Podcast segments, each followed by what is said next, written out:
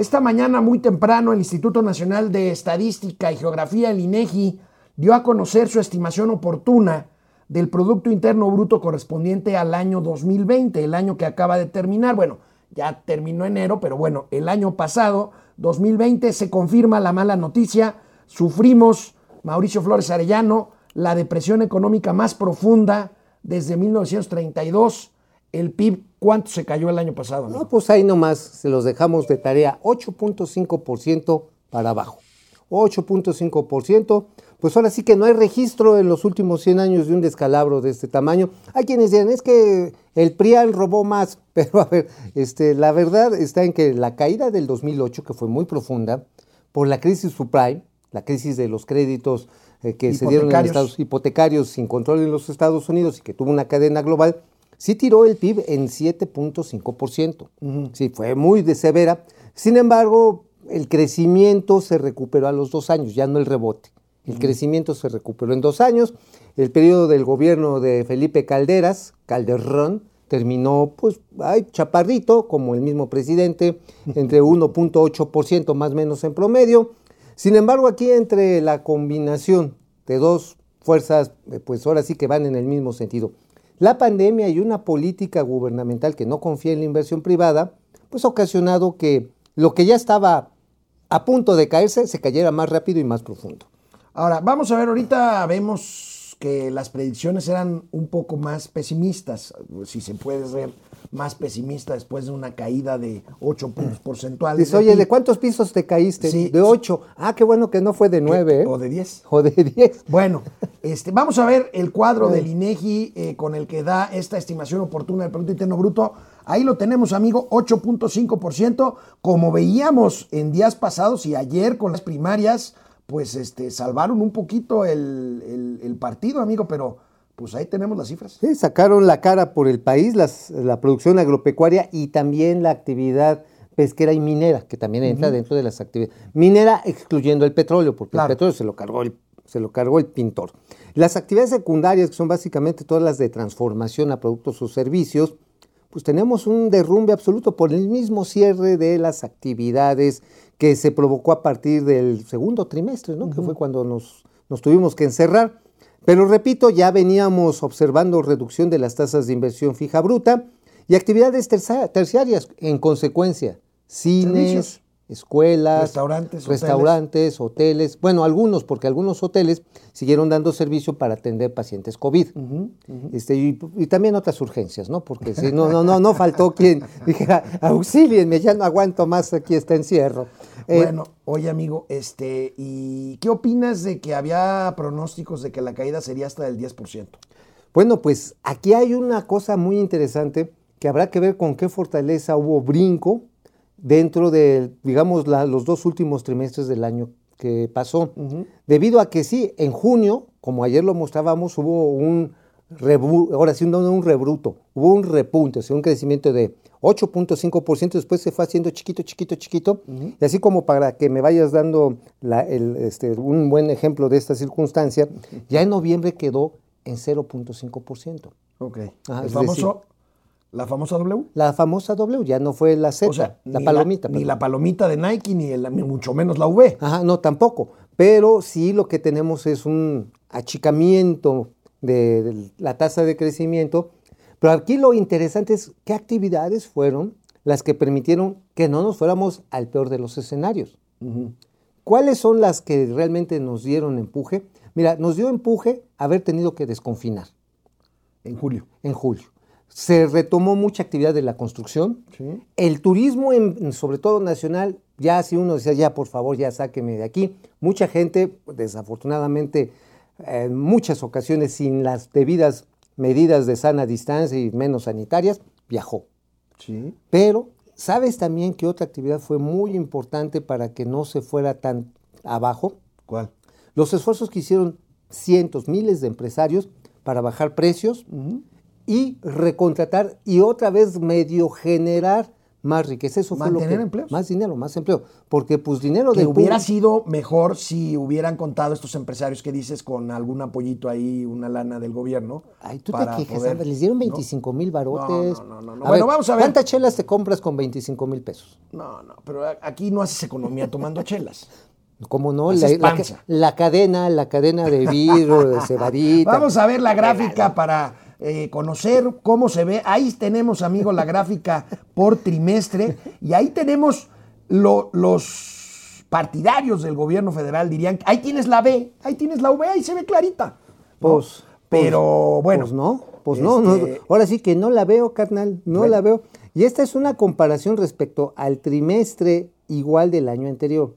O sea, la- las tasas siguen siendo negativas y el golpe fue tan profundo, amigo, y la falta de políticas contracíclicas que este que bueno, pues tenemos el resultado anualizado de menos 8.5%. Repito, irse al 10% hubiera sido terrible.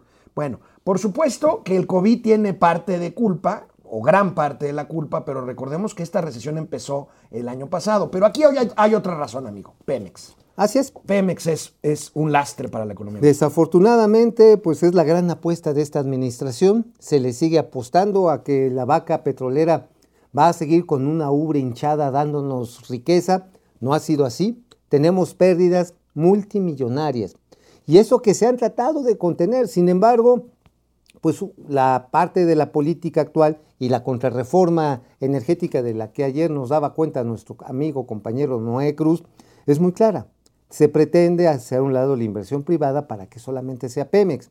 Sin embargo, Pemex está tan lastrado con su propia deuda que no se ve cómo llenar ese barril. No, no es posible. Es un barril sin fondo, es un hoyo negro. Y la producción hoy, por ejemplo, de las refinerías está al 38% Así de es, capacidad. así es. Y la producción de crudo, pues este, pues está peor que un crudo en viernes. O sea, está caidísima. 1.638.000 barriles, el nivel más bajo de hace 41 años. Bueno, de regreso del corte, vamos a hablar de cómo nos comparamos con Estados Unidos, las cifras económicas de Estados Unidos, y vamos a hablar de la pandemia. Oye, que qué odioso llegamos a un eres, qué odioso eres. ¿Por qué? A ver las comparaciones. a Son ver. odiosas las comparaciones, pero A hay que ver, a compararnos ver, con a ver, gringos, ¿por ¿no? qué? A ver qué te hicieron los gringos. Canal 76 de Easy, canal 168 de Total Play, Momento Financiero, Economía, Negocio y Finanzas, para que todo el mundo les entendamos.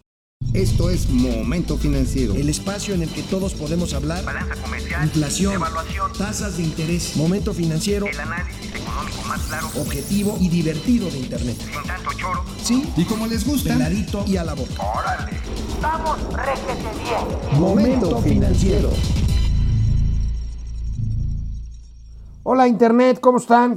Buenos ¿Ustedes días. creen que la economía se recuperara con, se recuperaría con, con un incremento en el consumo de cervezas? Bueno, si es una... A ver, tú Es no una cadena importante. Tú no saliste así como náufrago, como Tom Hanks, cuando finalmente dijeron, ábranse las puertas de las chelerías, así a comprar, porque el mercado negro estuvo cañón entre abril, mayo y junio.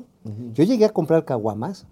No están ustedes para saberlo ni yo para contarlos. A 70 varos. Yo llegué a comprar en Mercado Libre, pedir cervezas este, de Sri Lanka o de... Así rarísimas y carísimas.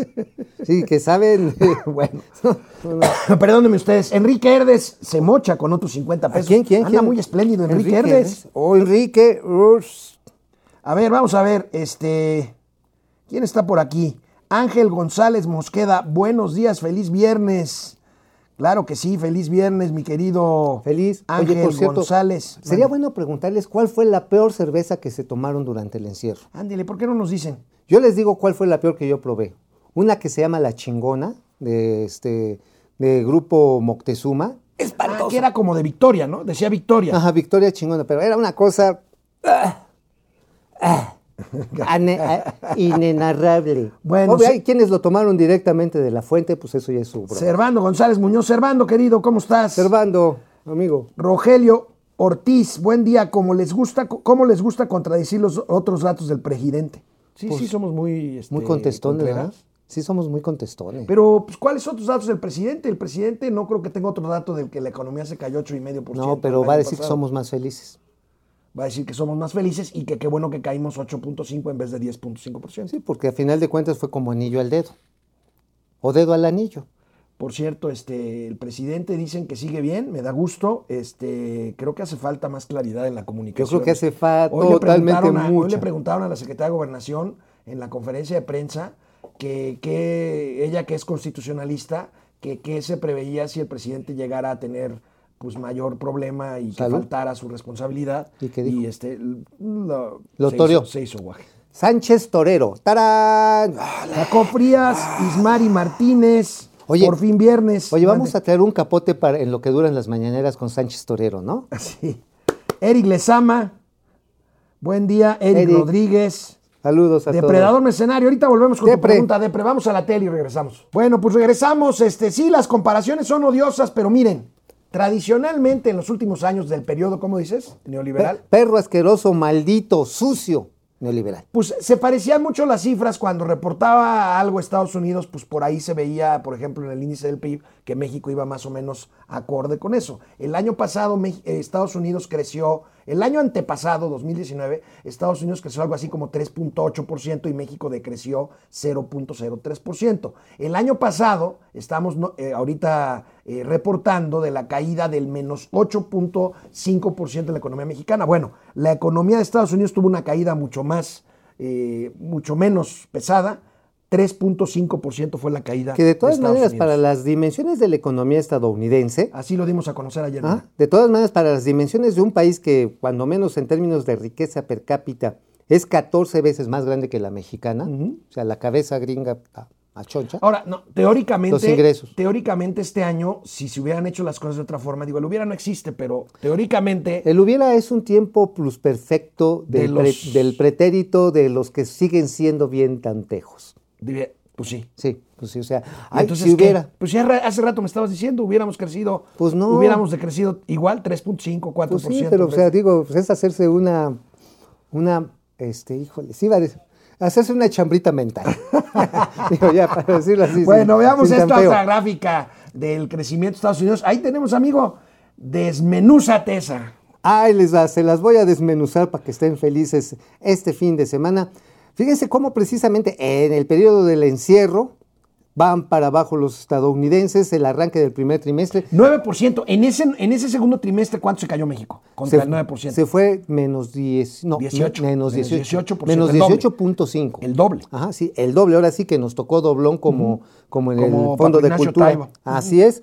Este, bueno, también empezaron con un, tri- un año 2020 muy difícil. Sin embargo, tuvieron capacidad con las inyecciones de recursos, incluso que tuvo que pactar eh, Donald Trump con el Congreso estadounidense, un brinco notable. Sin embargo, ya lo ves, en el cuarto trimestre, este, pues este salto de gato muerto, pues ya empieza a ser mucho más pequeño. Y se cree que este año Estados Unidos 2021 crecerá un poco más del 4%, que será un gran... O sea, va, o sea, este, sí va a recuperar lo que se perdió en el 2020. Sí, cosa que a nosotros no nos va a pasar en cuatro años. No, o sea, nosotros ojalá que nos pasen cuatro No años. nos va a pasar en cuatro años. Ah, bueno, es que mira, aquí el asunto está en que en Estados Unidos, bueno, son los dueños de la máquina de hacer dólares, ¿no? Pero tienen que tener cuidado porque al rato, pues, el 60% de los dólares circulan fuera de los Estados Unidos, ¿eh? Sí, claro. Bueno, es la moneda reserva del mundo. Sí, sí, pero pues también quién tiene los papeles de deuda de, los, de los Estados Claro, Unidos. claro, claro. O sea, Y también ahorita en- vamos a hablar de riesgo país, que para que nos expliques más o menos que, cómo, Cómo es cómo va esa el jugada. riesgo país en función de la economía de Estados Unidos. Bueno, pasando al tema eh, sanitario, el día de ayer llegamos al tercer lugar en número de personas fallecidas. Oye, por cierto, se nos olvidó cantarle su cumpleaños al COVID. Hoy hace un año, la Organización Mundial de la Salud dijo, alerta mundial. No digan que no se los dijimos. Esto es peligroso sobre todo para los países que tienen sistemas de salud deficientes. ¿Y qué hicimos en México, amigo? Pues Gatel dijo que era como un catarrito que, que nada tenía que ver con el H1N1 de, X, Y, Z. 2009. Y como dijo Tatis Cloutier, la secretaria de Economía, este, pues es que pensamos que iba a ser corta. Y pero pues ¿qué pasó? La terminamos sintiendo larga, ¿no? Oye, ¿viste el tuit de la Tatiana Cloutier? De la Tatiana, Cloutier? no, de dile. la señora Tatiana. De la señora Tatiana. No, ¿cuál? Que salió negativo, en- que bueno, me da mucho gusto, pues saca una muñequita ahí bailando. Mm, Híjole, Pues a lo mejor ya estoy muy viejo, pero me parece poco serio para una secretaria de Estado, ¿no? Ah, a ver, a ver, pues fue coordinadora Además, de campaña. además, además, festejo en una situación en la que llegamos, insisto, al tercer lugar de muertos por coronavirus, superando a la India. Nada más que la India, amigo, tiene 10 veces más población. Si nosotros andamos en 126, ellos andan en 1.300 millones de habitantes. Y ahí tenemos el doloroso tercer lugar solamente por detrás de Estados Unidos y de Brasil. Y bueno, vamos a tener sin lugar a dudas, vamos a tener sin lugar a dudas todavía por largo tiempo la mayor tasa de mortalidad. Bueno, no es la mayor, la es mayor la de Reino Unido. No, no, la tasa de mortalidad sí. Por cada 10, 100 mil habitantes, ahí tenemos no, no, Tres. A ver, por cada gente que se muere, que se infecta, por cada 100, Ah, sobre la. No, sí, pero aquí está, aquí, aquí el Ah, renglón este de de- abajo es tasa de mortalidad por, por cada, cada 100 mil 100. habitantes. Sí, no, pero aquí es de, lo- de los que dieron positivos. Sí, ta- tasa de letalidad. Tasa, sí, pues mortalidad, pues sí, letal, pues ya. sí, pues, Le- te- igual te mueres. es que letalidad se refiere a. Te voy a dar un balazo letal. No, no, no, no, no, no, no, no, no, no. O sea, quema mucho el sol, ¿no? Tasa de mortalidad por cada 100 mil habitantes es una cosa y tasa de letalidad es el, del- de, los 10 que se contagian, de esos 10, ¿cuántos se mueren?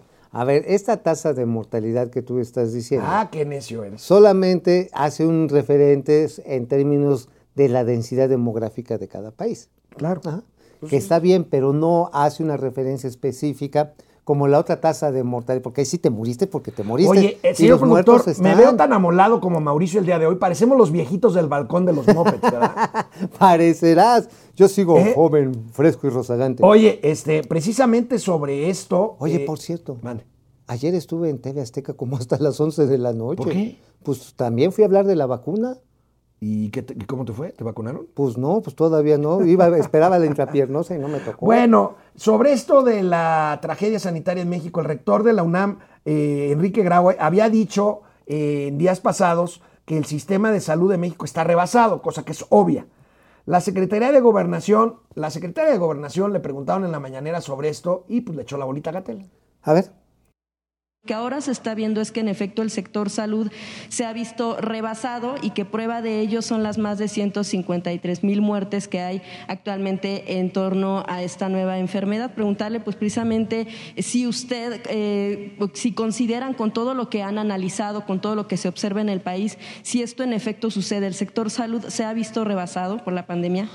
Mira, eh, sí vi las declaraciones del doctor Graue, sí se formó este grupo de expertos, de académicos, yo respeto muchísimo al doctor Graue, incluso yo te puedo, me puedo apreciar de tener una amistad con él, Eh, pero yo quisiera que este tema te lo pudiera contestar la- el sector salud y te lo pudiera contestar porque ellos tienen todos los elementos, los vemos en la mañana, en la mañana, en la reunión de seguridad, pero es un tema estrictamente del sector salud. Entonces, yo creo que esta tarde seguramente habrá alguna manifestación de los eh, encargados de no solamente de atender el tema de la pandemia, sino de todos los encargados del sector salud que están todos los días aquí y todos los días en la tarde, en la vespertina, dando cuenta de lo que acontece. Entonces, eh, seguramente ellos están poniendo atención a tu pregunta y la darán y darán una respuesta muy puntual en la tarde respecto a las opiniones del doctor Graue y a las opiniones también de este grupo de expertos y de esta comisión que se formó para eh, revisar el tema de la pandemia en nuestro país, que por mucho es uno de los grandes temas que hemos tenido que enfrentar. O sea, amigo, al haber Gatel tenido acceso a datos, tiene que contestar Hugo López Gatel eh, la respuesta, la, la pregunta, ¿no? Un domingo habrá respuestas claras, eso podemos decirlo con toda serenidad, porque el señor Gatel, a final de cuentas, pues va dando muchos tumbos, ¿no? ¿Por qué te pones nervioso? Pues porque me emociono de ver al señor Rockstar.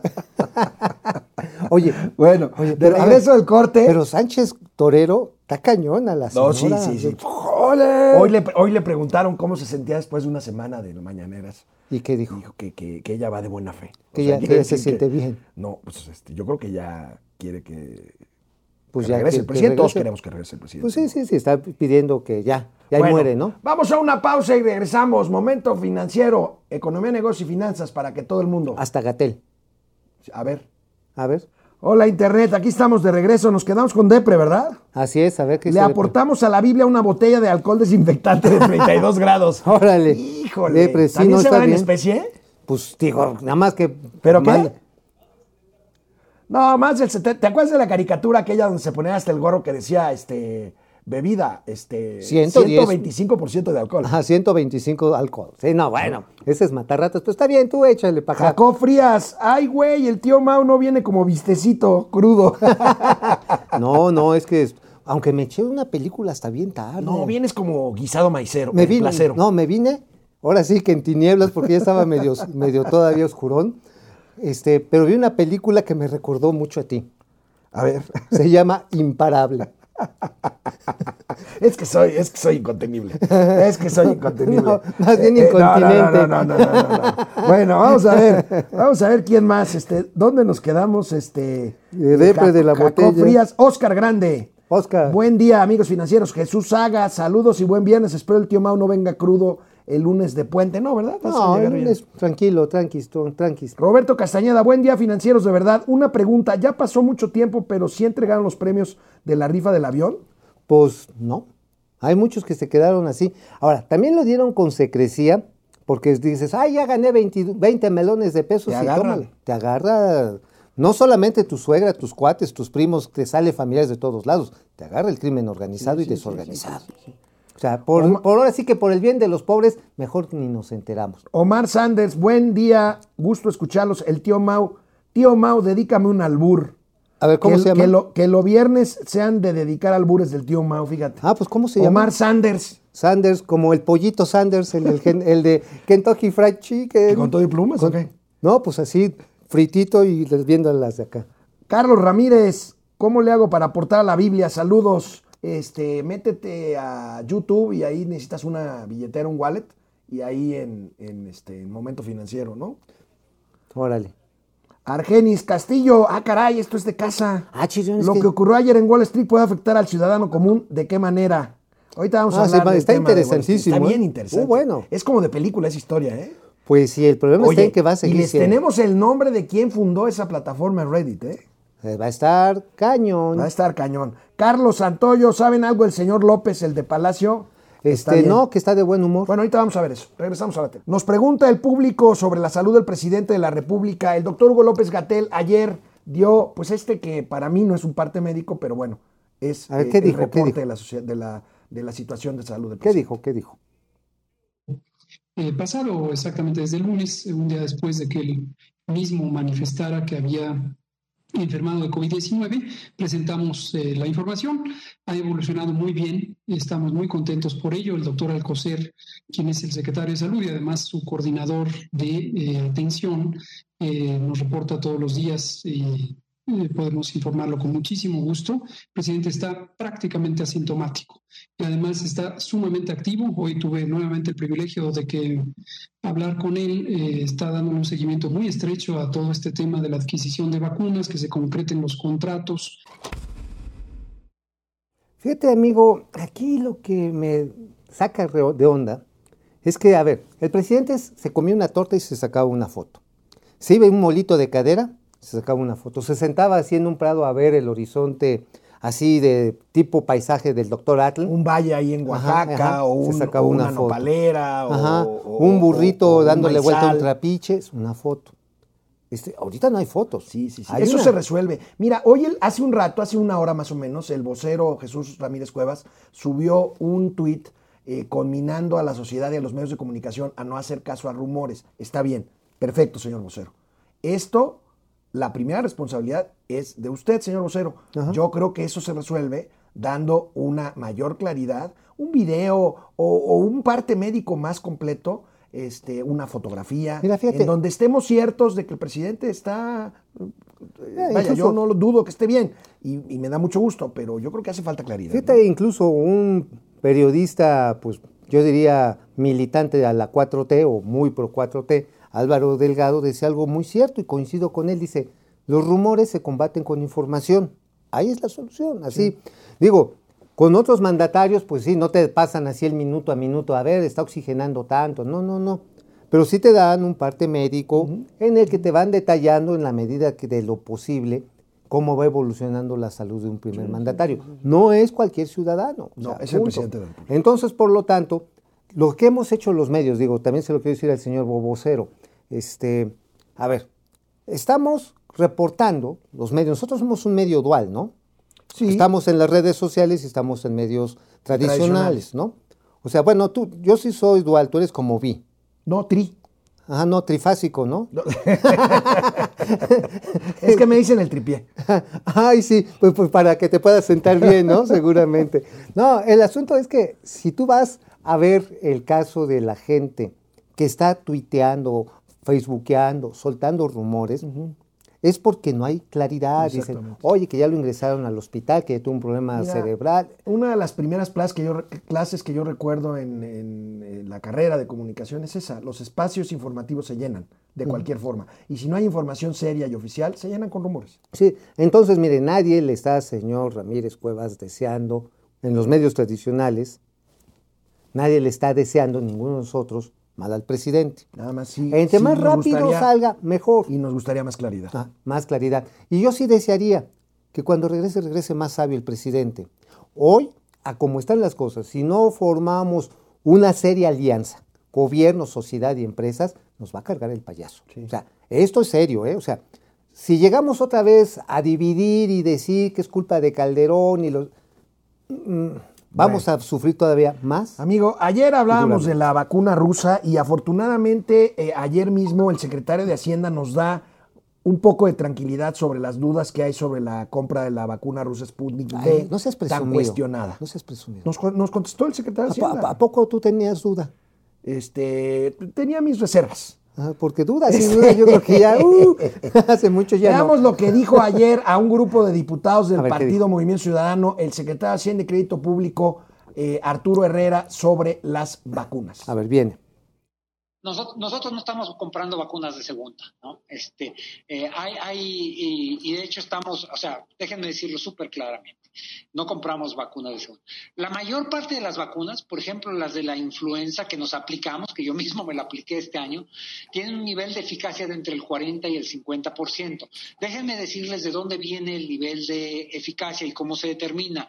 Y voy a tomar un minuto para eso, probablemente ya es el último minuto, pero yo creo que es importante que, le dediquemos unos segundos a esto.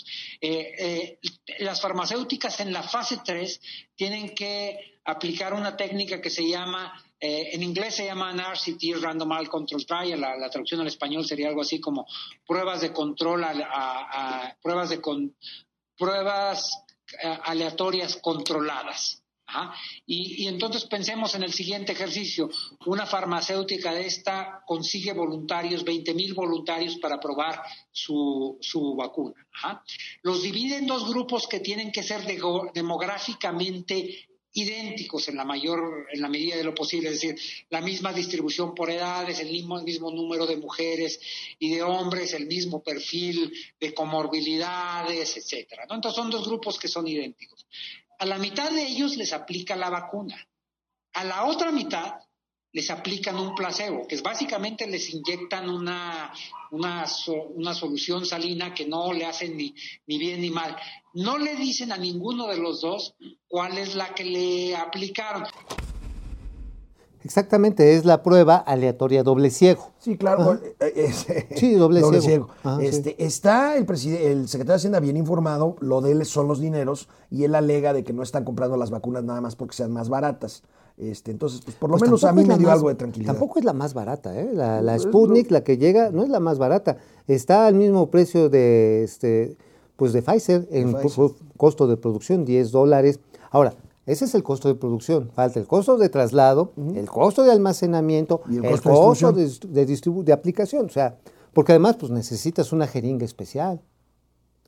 No, sí, sí, sí, sí, digo. Las empresas farmacéuticas, amigo, Ay, las empresas hasta te farmacéuticas. pusiste feliz. Las empresas farmacéuticas tienen un año de ingresos históricos. Es, digamos, lógico lo que estoy diciendo, pero también de grandes compromisos por la entrega de millones de dosis. Veamos esta nota del financiero. Ahí está los cuatro desafíos para los productores de vacunas. Fíjate, este año Pfizer y Moderna registrarían ingresos por 18 mil millones de dólares con sus fórmulas, 15 veces más que en 2020. Ahí No- está. No más que necesitan entregar cientos de millones de vacunas. Bueno, lo que se había comprometido a diciembre del año pasado los compromisos de producción de todas las farmacéuticas que estaban desarrollando con éxito, que habían pasado la etapa 1 a la 2 de pruebas, es decir, pasaron de animalitos ya a un grupo de laboratorio de seres humanos, bueno, eran 9.500 millones de dosis. 9.500 Una locura. para vacunar. Si lo consideramos al precio medio de fabricación, estamos hablando nada más de un mercadito, nada más anual, de 133 mil millones de dólares anuales. anuales. Es una locura. Veamos esta gráfica con los compromisos precisamente que tienen las vacunas. Ahí está, dosis comprometidas y vacunación por cada una de ellas. Están atrasadas Pfizer, AstraZeneca y Sputnik, y Sputnik V. Sí, porque a final de cuentas resulta todo un reto tecnológico. Hay que reconocerlo. También esto es un triunfo de la humanidad como especie, de la ciencia, que desarrolló en tiempo récord vacunas. Ahora, ciertamente hay muchas, hay muchas cuyos efectos secundarios no están claros. Y que también esto es una guerra comercial, Sí. la primera gran guerra mundial comercial del siglo XX. Oye, amigo, por lo pronto AstraZeneca le debe 400 millones de dosis a la Unión Europea y ya se armó la grande. y ya, no le quieren, y ya no le quieren dejar y vender. están ya entrando a cuestiones de, de demandas ju- de jurídicas. Ajá, ¿Y sabes dónde produce básicamente AstraZeneca? En Londres, ¿no? No, en la India, en la planta de Serum, Ah, ok, cerca de Nueva ok, Delhi. ok, ok, ok. Ajá. Entonces también hay un problema geopolítico. Ta- ta- También tiene una en Londres, ¿no? Pero Sí, bueno, la pero principal es la de. la bueno, principal es la de regresamos después de una pausa. Canal 76 de Easy, canal 168 de Total Play, Momento Financiero. Aquí estamos de regreso en internet. Ramiro León Moreno, no le atinaste a la caída del PIB, Alex. Lo vamos a platicar Ah, vamos después. a platicar, tranquis, Este, tranquis. Es tranquis, viernes, estamos es chupando viernes, tranquilos, ¿eh? este, pues, tienes razón, Ramiro. Este, Ya, no pongas cara de, de niño. no, es que llevo dos años ganándote. Este es el. No, llevamos 2-1. no. 2019 y 2020 gané. No es Sí, cierto, do- 2018 y 2019. No te es cierto, no es cierto. Sí. No, no, no. no. Vamos a pedir a la producción que, Que nos ponga. que, que notifique lo que estoy diciendo. A ver, que lo notifique. Ramiro León Moreno, Josefina Rodríguez Lucero, reciban un saludo cordial. Rocío Hernández, disfruten el viernes. Raimundo Velázquez, buenos días, señores, presentes desde Zacatlán de las Manzanas. Saludos a. Mau, que ayer nos espantó que se iba. Igual, señor Alejandro, como siempre, un gusto ver su programa. ¿Ya viste? Tú que dices, ay, es que yo soy... Y Pues la es gente... que desconoces los eh, Ay, insumos mi, mi, mi, mi, este, eh, que asumo te dan aquí en Mira, este, cómprate uno que sí sirva. Este, Dante Delgado, Si no te lo desde presto. Metepec, eh, Adriana Camacho de Buen Fin de Semana, Mike White desde la Ciudad de México, la Mike. Secretaría de Gobernación también tendrá otros datos o se aceptará la realidad. No, pues no. Pues mira, cuando estaba toreando, estaba dejándole las bolas a quien la deba de ¿Te cachar. acuerdas cuando el secretario de Gobernación se paraba en un escenario, en una conferencia de prensa, en una tril, y era Silencio. el secretario de Y además Gobernación? sí traía todos los temas. Y todos los datos. Los traía a ver, señores, el tema es así, así, así, porque pues era eso, de gobernación. Ramiro- Ahorita es como una oficialía de partes. ¿no? Ramiro León, pensé que ya no iba a estar en el programa don Mauricio. ¿Por qué, hombre? Si es re buena onda. Ay, si tú estabas... Mau Ríos, tu Ah, tocayo. ¿Todavía traes tu doble calzón? Todavía traigo doble. No, pues es que el problema de la incontinencia. Jacob Frías. Hoy sí el tío Mau me recordó tres patines. Guillermo, Guillermo Sánchez Mendoza. Si Gatel dice que AMLO se encuentra bien y conociendo cómo es de mentiroso, ha de estar en estado complicado. Ahí está el problema, la credibilidad. es Sí, que- está, está muy mal. O sea, está muy mal la credibilidad.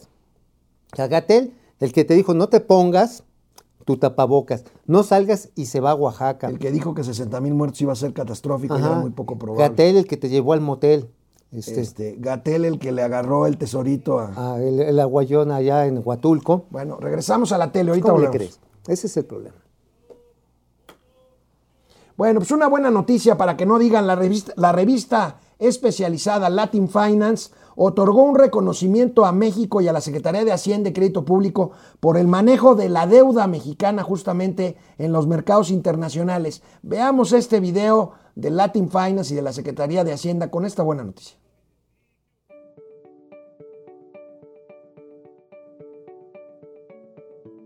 Hello, my name is Taimur Ahmad, and I'm the CEO of Latin Finance.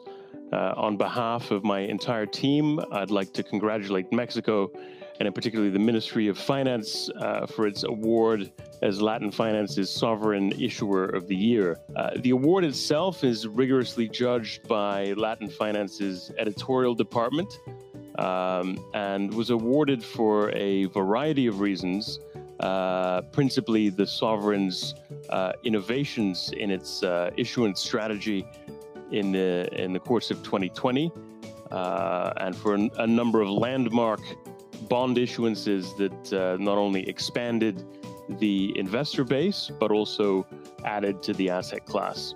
Um, this, of course, included the $6 billion bond last April, the second largest in, in the region's history, uh, and also, of course, the groundbreaking ESG bond uh, in September, uh, which has helped pave the way for future issuances uh, in, in, in, the region and set a new standard uh, uh, for the region. So, for these reasons, we extend our, our congratulations once again to the team at Hacienda and everyone who worked on these transactions. very well done to you all. Um, and we look forward to celebrating in, in uh, Mexico's successes moving forward. Thank you. Quiero agradecer a Latin Finance por premiar a México como uno de los administradores de deuda más innovadores. Este es el premio más importante que puede recibir un país y México no lo recibía desde el 2015. Por eso quiero también agradecer a la Unidad de Crédito Público. Ellos son los responsables de administrar la deuda al menor costo, al menor riesgo y de mantenerla en una senda de sostenibilidad. Esta distinción es un reconocimiento de la confianza que tienen los mercados y los inversionistas en México. Muchísimas gracias a Latin Finance y muchísimas gracias a la Unidad de Crédito Público. Finalmente fue una operación, podemos decir, bien diseñada, sí, mejor estructurada. es decir, aquí la estructura es la capacidad de pago, cuando dicen un bono estructurado, es que viene con respaldo para el pago del principal. Aquí el pago del principal son las contribuciones. En, el tema financiero, eh, yo creo que lo criticable, por lo menos para mí, es eh, la orientación de la política pública en cuanto a deuda, este, que son decisiones del presidente López Obrador, pero técnicamente el equipo de Hacienda es impecable. lo hizo bien. Y lo hace bien. Lo que le mandan a hacer, lo hace muy bien. Y no, y que lo hicieron, hay que decirlo, digo, finalmente es para tapar hoyos que no necesitábamos tener. Sí, exactamente. O sea, como el tercer ojo, ¿no? El tema del aeropuerto de Santa Lucía, de Santa Lucía, de, de, Texcoco. Bueno, y hablando de ojos, ¿de qué escribió hoy Mauricio Flores Arellano? ¿Qué ojos te van a ver? Bueno, ¿qué escribimos hoy? Pues un tema que se va a poner otra vez sabroso, calientito, así como verano en Acapulco. Resulta que el lunes empiezan las mesas, el Parlamento abierto, sobre las reformas a la ley de Banco de México que propuso el senador Monreal. Y aquí lo que pues doy cuenta es que pues a mí de repente me parece que Banco de México es como Bank of America, ¿eh? ¿Por qué? Sí, a ver, ahí les va.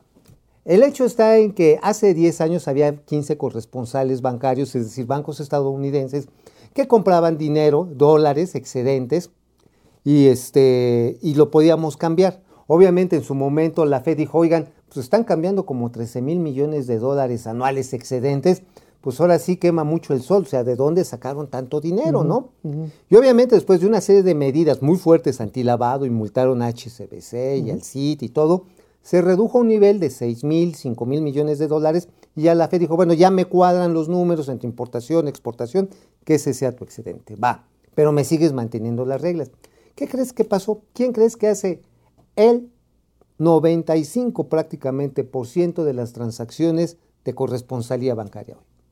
Eh, aquí, en México, por supuesto. ¿Quién? Bank of America. Bank of America, la oficina. a ver. Entonces debe ser uno de los principales negocios de Bank of America en México. Totalmente. Es más, esto es un tema de seguridad nacional. O sea, a ver, parece Banco, Banco de México, ¿quién maneja cuando menos este tramo de la política ¿eh? ¿La maneja Banco de México o la maneja Banco of America? Para mí que la maneja Banco of America. No, no, no. no ah, bueno, pues no, a ver, yo lo que, ya ahí lo digo, a ver, sería bonito que el INAI nos dijera cuántos videozooms, cuántas visitas ha tenido el señor Díaz de León, de Emilio Romano, con el Chief Executive Office de, este, de, Banco, of America.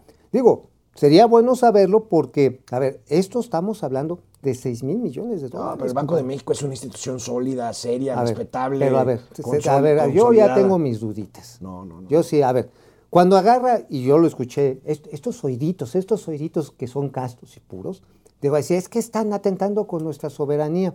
Yo en estos días así de solaz encierro, me puse a leer la iniciativa.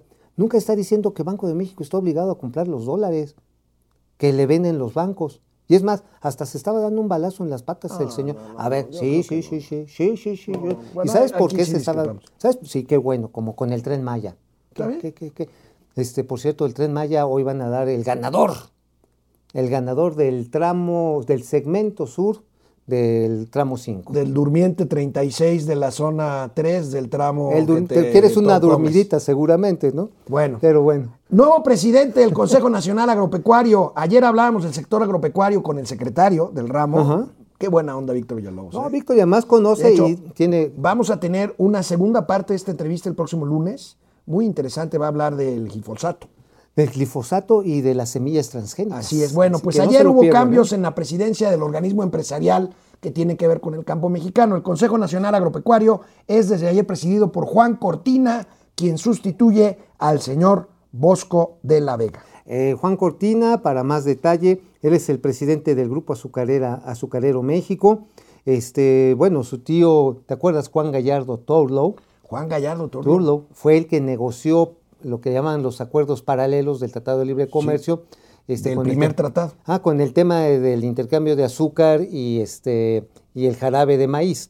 Sí, la fructuosa. La fructuosa, los edulcorantes. Los edulcorantes. Los edulcorantes. Bueno, vamos a ver, bueno, sí le hay, entiende, una, ¿eh? hay una Sí historia, hay una historia de película en Wall Street. Parece una película de veras de esas que hablan sobre los especuladores en Wall Street Journal. Un grupo de jóvenes pusieron en jaque a los fondos de inversión de Wall Street. Veamos eh, esta notita del- de la primera plana del economista de hoy. Desafían pequeños inversionistas a fondos en la bolsa de Nueva York. Fíjense que un grupo de muchachos hicieron subir por compras, eh, pues, eh, En corto. co- por compras en corto las acciones de GameSpot, Stop, perdón, de GameStop, y bueno, pusieron en serios riesgos a, a un fondo de capital este, que se Melvin llama Melvin Capital. Es una historia como de película, amigo. Este, platícanos cómo es esto de las ventas en corto. Fíjate que, a ver, primero, una venta en corto, o inicialmente fueron reportos, es cuando tomas un crédito en margen, es decir, pides un crédito para comprar una acción y con esa lana lo que haces es que compras especulativamente y cuando vendes, pagas el crédito y te ganas la. Esta es para tiburones. Para tiburones. Pero, estos chavos, lo que hicieron fue comprar, comprar, comprar y entonces hicieron subir. actuaron, actuaron como lobos de Wall Street, pero en manada. Y, pero además chavitos. ¿Y sabes quién es el fundador de la plataforma ¿Quién? que se hizo esto? ¿Quién? Jaime Rogosinski. ¿Te suena? Jaime Rogosinski. El hijo de Jacques Rogosinski, ex Órale. director de Nacional Financiera. Órale, el yaquecito. El yaquecito. El yaquecito, wow. Órale, Jaime Rogosinski. Pues a ver si no lo andan enchiquerando, ¿eh? No, no, no hizo nada ilegal. No, pero digo, jugó con las reglas, sin embargo, no creas que los de Melvin Capital se van a quedar muy tranquilitos, ¿eh? No, bueno, vamos a ver, pero es digno de una película. No, ¿eh? no, a ver si podemos hablar con Jaime. Sería Este, buenísimo, ¿eh? Bueno, vamos a una pausa y regresamos aquí a Momento Financiero, Economía, Negocio y Finanzas para que todo el mundo, hasta el otro hijo de Jack Rogosinski, le entienda. Oye, sí está bien interesante. Esa historia, Ahora- yo creo que la van a hacer película. No, ¿eh? pero además, espera. Pues son puros chavitos de menos de Pero es que esto no se, no se 35 paró años. con GameStop. Está sucediendo con las acciones de otras empresas, como es la de esos telefonitos. ¿Te acuerdas del BlackBerry? Sí. Con BlackBerry está sucediendo, está sucediendo con una empresa también de distribución de alimentos. En fin, están buscando acciones de bajo valor que ya están así como más para allá, para acá. Las inflan artificialmente y ya Ahora, después cuando no llega... tu- ¡pum! artificialmente, compran acciones. O sea, Sí, ah, los, a los tiburones venden en corto. Ajá.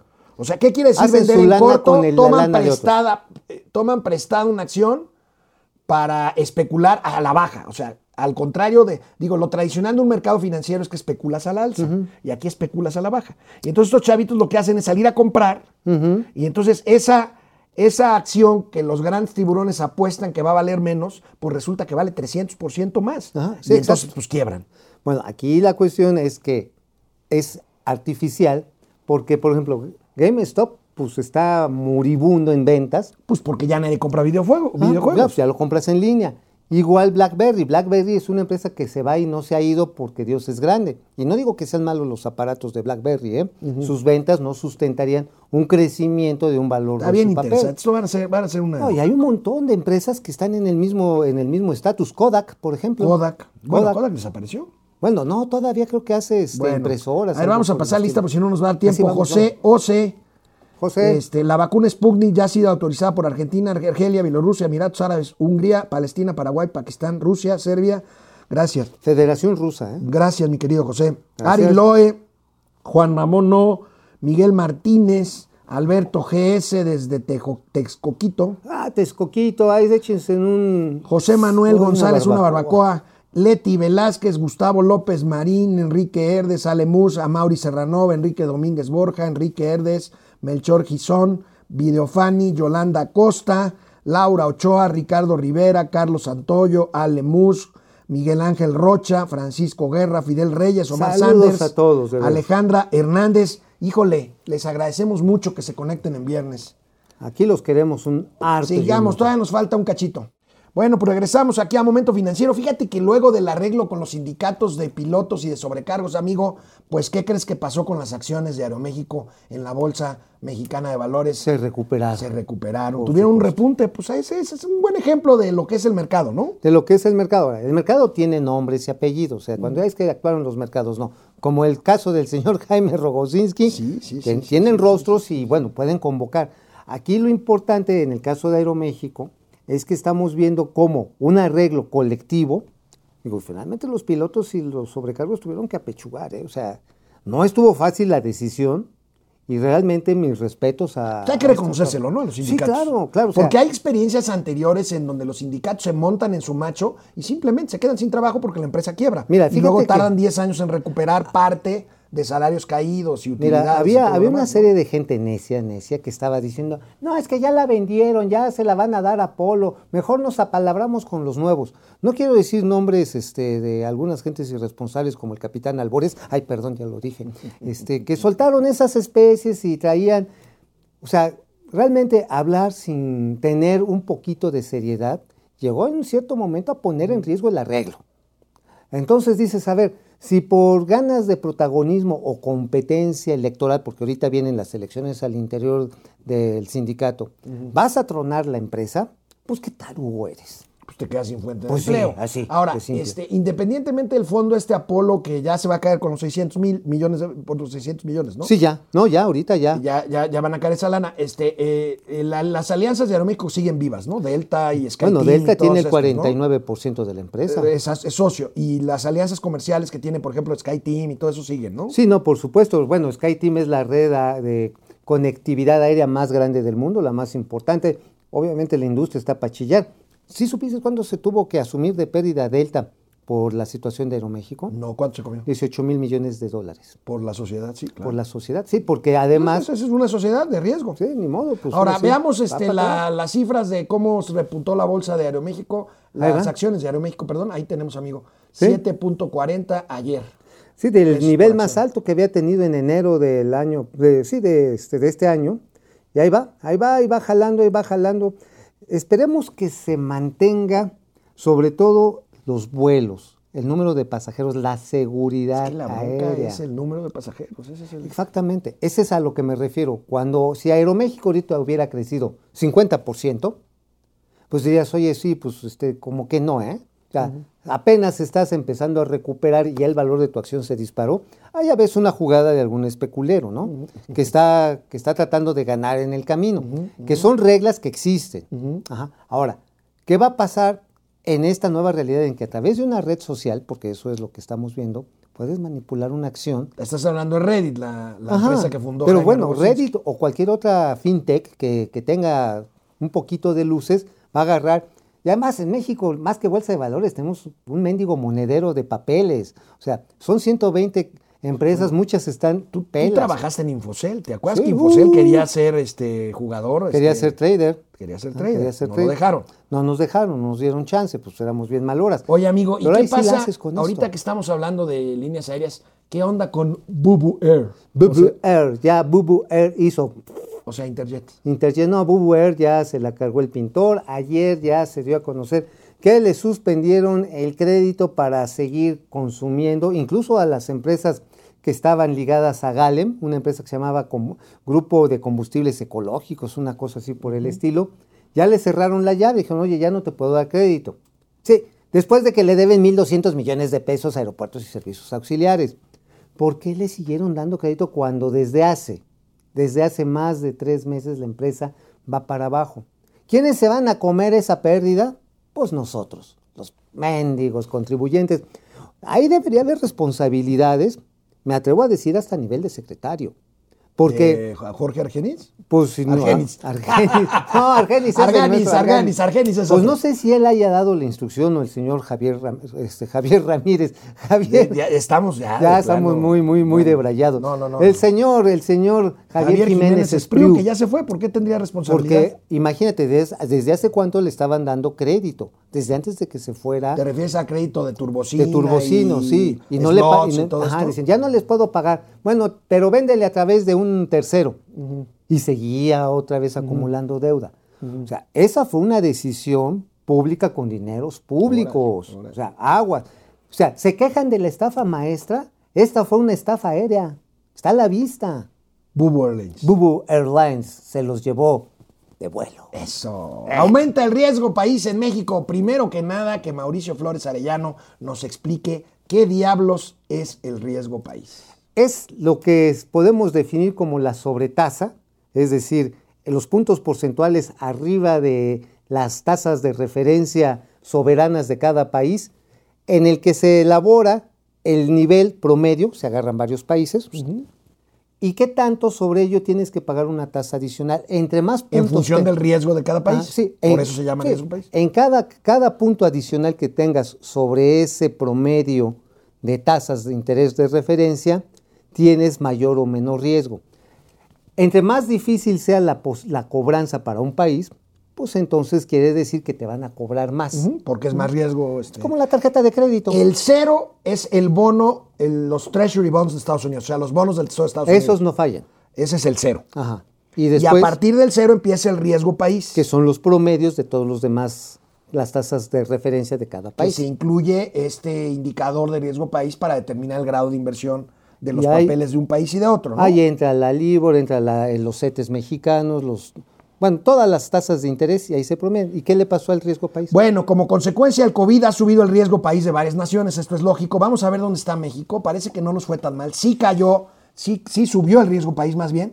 A mayor punto, el- los puntos esos son puntos base sobre el cero que representan los bonos. Pues estamos del hablando de que Estados aumentó Unidos. en casi un 1%. Ahora, dicen los eh, optimistas que no nos fue tan mal porque pues, nos fue mejor que a Rusia, que a Colombia, que a Brasil, que a Sudáfrica, que a Turquía. Ahora, este va a ser un factor que va a estar gravitando sobre las decisiones de inversión próximamente, porque ya lo estaba diciendo el Fondo Monetario Internacional, en la medida en la que vaya funcionando los planes de vacunación, de contención del coronavirus y por supuesto de la reapertura económica, va a depender las decisiones de inversión que hay hoy en el mundo. Con las tasas de interés de referencia, que por cierto ayer la Fed las mantuvo en punto 25%. Seguramente el Banco de México hará lo mismo. ¿ah? en- para en mantener el estímulo monetario a la actividad económica durante la pandemia, hay un chorro de liquidez en el mundo. ¿eh? Hay un montón de lana que quiere encontrar beneficios. ¿A dónde se va a ir la lana? A donde tiene más riesgo, donde tiene menos riesgo. Oye, amigo, y a hablando, dónde te habla- arriesgarías? hablando, hablando de riesgos, este, eh, No, neta, ¿tú a dónde te arriesgarías? ¿A dónde me arriesgaría a qué? A invertir con No, esos no tengo lana. Bueno, si tuvieras. Si tuviera lana, este... A Chile. No, no, no, me está diciendo que sí. Hay unas aportaciones a aquí. ver, bueno, viene. No, pero a ver, primero terminamos esto. A ver, ¿cómo ves, amigo, hablando del riesgo, el tema de este eh, la nota soberana de México, el grado de inversión? ¿Nos lo van a quitar este año o no? Uf, pues yo esperaría que no, está en riesgo, ciertamente, y no es por eh, la recaudación fiscal solamente, es por la situación de Pemex y de la CFE, básicamente por la que tenemos el riesgo país. Híjoles, las finanzas públicas tratan de mantenerla así en la rayita. Tenemos aportaciones. Ale Mus, gracias, nos da 4 mil pesos chilenos Órale, Mus. para los tamales. Órale. Luis Rivadeneira, 1.99, supongo que son dólares. Hard, Hard Inc., 19.99, supongo que también son dólares. Y Ramón Godínez, 9.99 dólares. Total, 830 pesos con 20 centavos mexicanos. Órale, gracias. Ya El lunes nos tamales. vemos por acá. Aquí estaremos en Momento Financiero. Cuídense mucho, por favor. No salgan y si salen, usen cubrebocas. Nos vemos Lávense el las lunes. manitas.